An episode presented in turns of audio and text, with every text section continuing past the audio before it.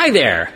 My name's Andrew Kays, and I'm the pastor at Emmanuel Evangelical Lutheran Church of Paynes Point. That's in rural Oregon, Illinois.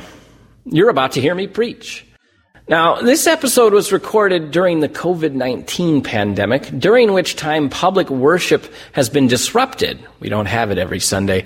Therefore, all sermons have been recorded ahead of time to make them available online. The preached texts are included in the audio of this episode, but you can still find a link to them in the episode description. Unless otherwise noted, all scripture is NRSV, used under the gratis policy of the copyright holder, the National Council of Churches.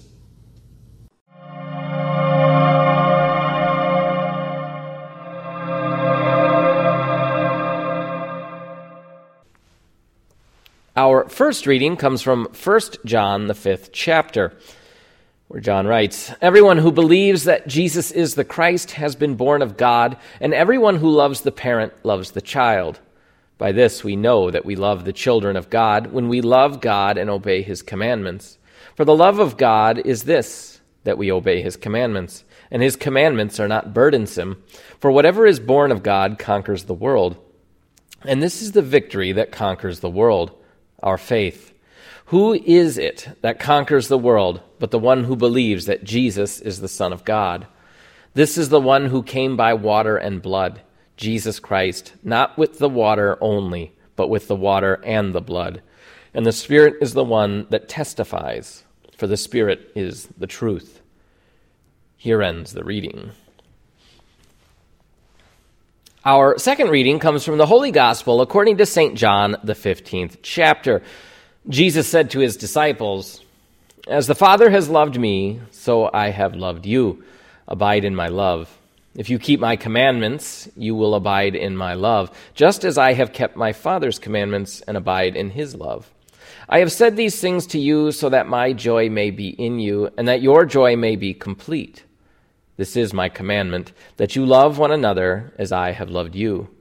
No one has greater love than this, to lay down one's life for one's friends. You are my friends if you do what I command you. I do not call you servants any longer, because the servant does not know what the master is doing.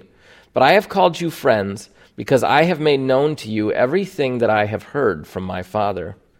You did not choose me, but I chose you and I appointed you to go and bear fruit, fruit that will last, so that the Father will give you whatever you ask him in my name.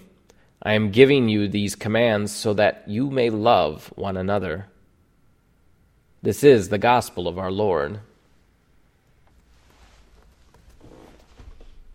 Grace and peace to you, sisters and brothers in Christ. One more time. He is risen.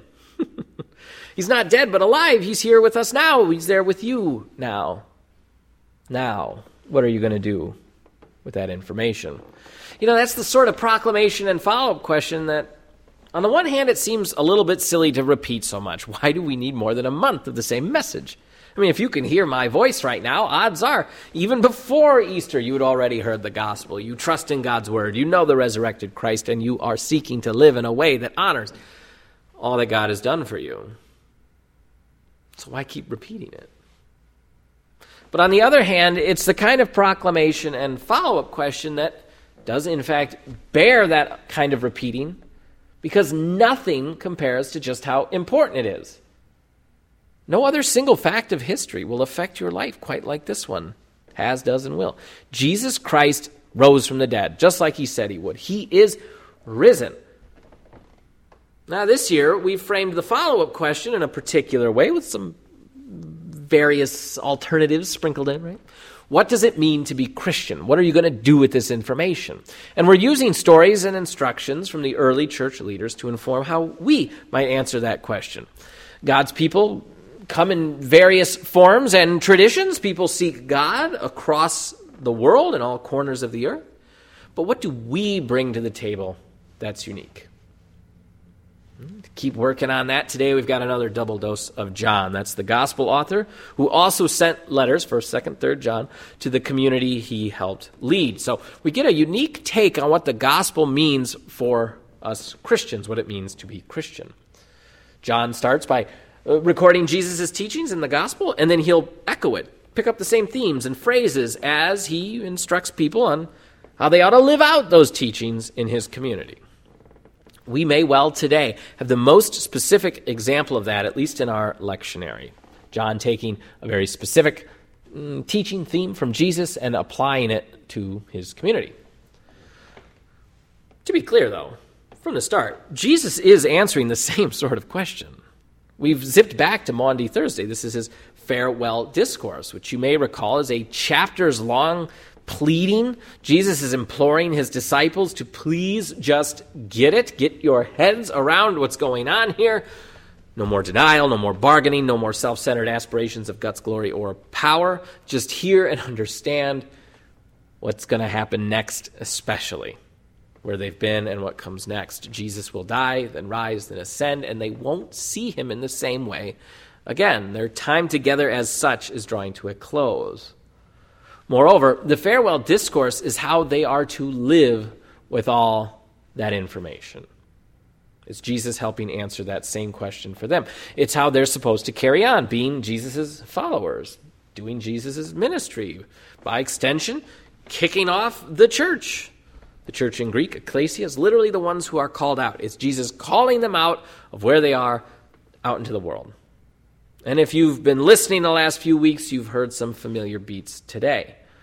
But like the gospel more broadly, it bears repeating. It bears all the repeating we can muster. Jesus says to them again and again, Love one another. Love means laying down your life, love means serving. By this, the world will know who Jesus' followers are, and by this, their joy may be complete. Now, Jesus' followers are, of course, the disciples there, and then the church they start, and that means it's us too. And we find our joy, and we are defined in this that we love one another. Can't repeat it enough.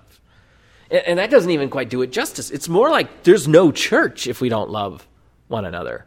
We're not who we claim or aspire to be if we don't love one another. As we saw just the other week from First John, laying down our life doesn't have to mean you literally get up, go out, and die today, but rather that we give when we see that there's a need. Never should a Christian, especially within the confines of their church community, begin an argument with, well, what I want is. If it benefits someone else, even if it's not comfortable, even if I have to give something up, that's the argument. What does someone else lack or need? that sounds pretty vague, but Jesus and John after him are speaking in vagaries as well. It's all rather intentional because you know what it is to love. You know the lengths to which you would go for someone that you love. You also know what it means to prioritize oneself over someone else. It doesn't need to be spelled out explicitly at every turn. Instead, we can just keep echoing Jesus as John did in reminding each other. Now, for today. What's specific and explicit in today's readings? Well, hang on, because I want to bring in one more implication. It's one of those things I dare say most, many Christians bring to the table when we have texts like this, anyhow, what we're supposed to do and again, it bears repeating that in another place, Jesus is asked, What is the greatest commandment? And he gives them a twofold answer. The first, the greatest, love God with all your heart and mind and soul. And the second is like it, to love your neighbor as yourself. The context of that discussion there, that teaching, make it clear that a neighbor isn't just your family or the person that lives next door, it's, it includes Samaritans. It includes strangers from enemy states. Today in 1 John, John unpacks the commandment given in the gospel. In that farewell discourse, Jesus again pleads with the disciples, but here, note, he's pleading do the second commandment love each other. But what happened to the first? Why isn't Jesus imploring them to love God above all else? A couple reasons here, maybe. One is that to seek to love God isn't unique to Jesus' teachings. It's distinct, it's vital, of course, to be sure, but it's not unique. Religious traditions the world over are at least nominally, they're claiming to try to do just that. So the disciples probably don't need imploring at the Last Supper on that. But two, First John unpacks this idea without citing it that the second commandment is like the first. Love your neighbor is like loving God. I mean, John spells it out in this letter. This is what loving God looks like. Want to show your appreciation for creation, for salvation, for sustenance, for all the rest.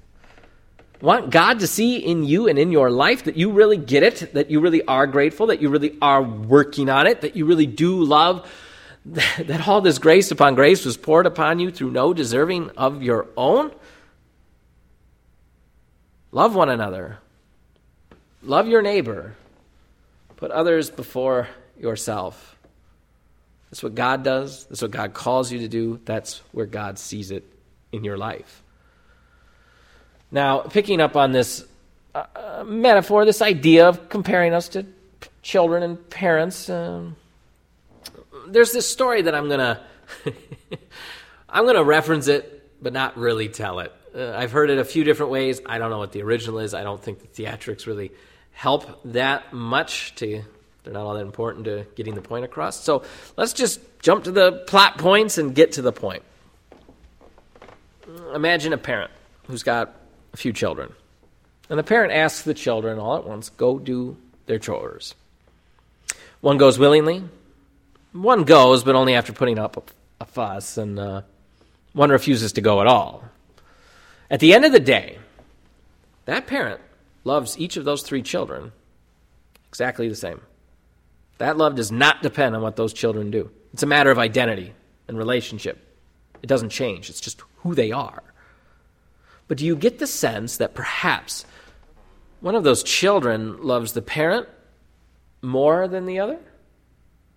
The parent loves the children the same, but can we say the same of the children? Do they each love the parent the same?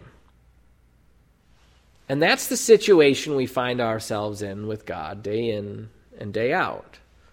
God loves us unconditionally. God sent Jesus to die and rise for us even when we were still sinners. We cannot earn that.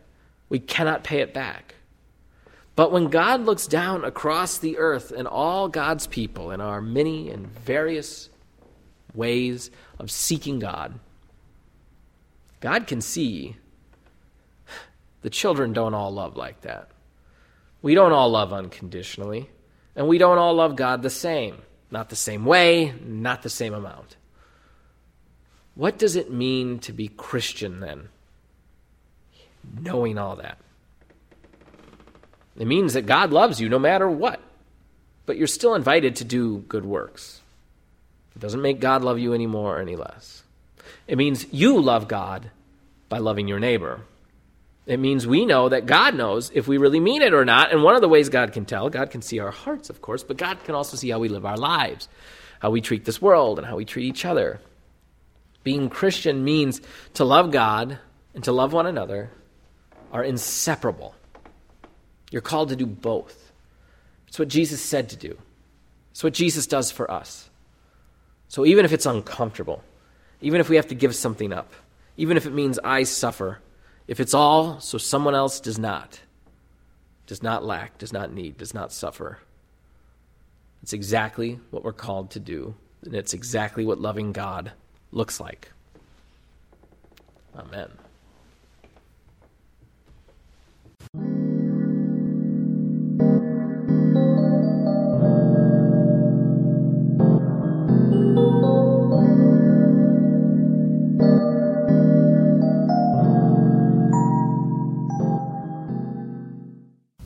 Thanks for listening. I pray God spoke to you in some way. A quick note at the end here, which you can skip if you've heard it before. The audio of my sermons does not always include proper citations. While I do some self study and lean on my seminary education, I also lean on my colleagues with whom we have a regular text study. I also use Luther Seminary's Working Preacher website and their podcast, Sermon Brainwave. Some credit is due to at least one of those sources. Wherever you are, whenever you hear this, please be well. Take care of yourself and each other, and have a great rest of the week.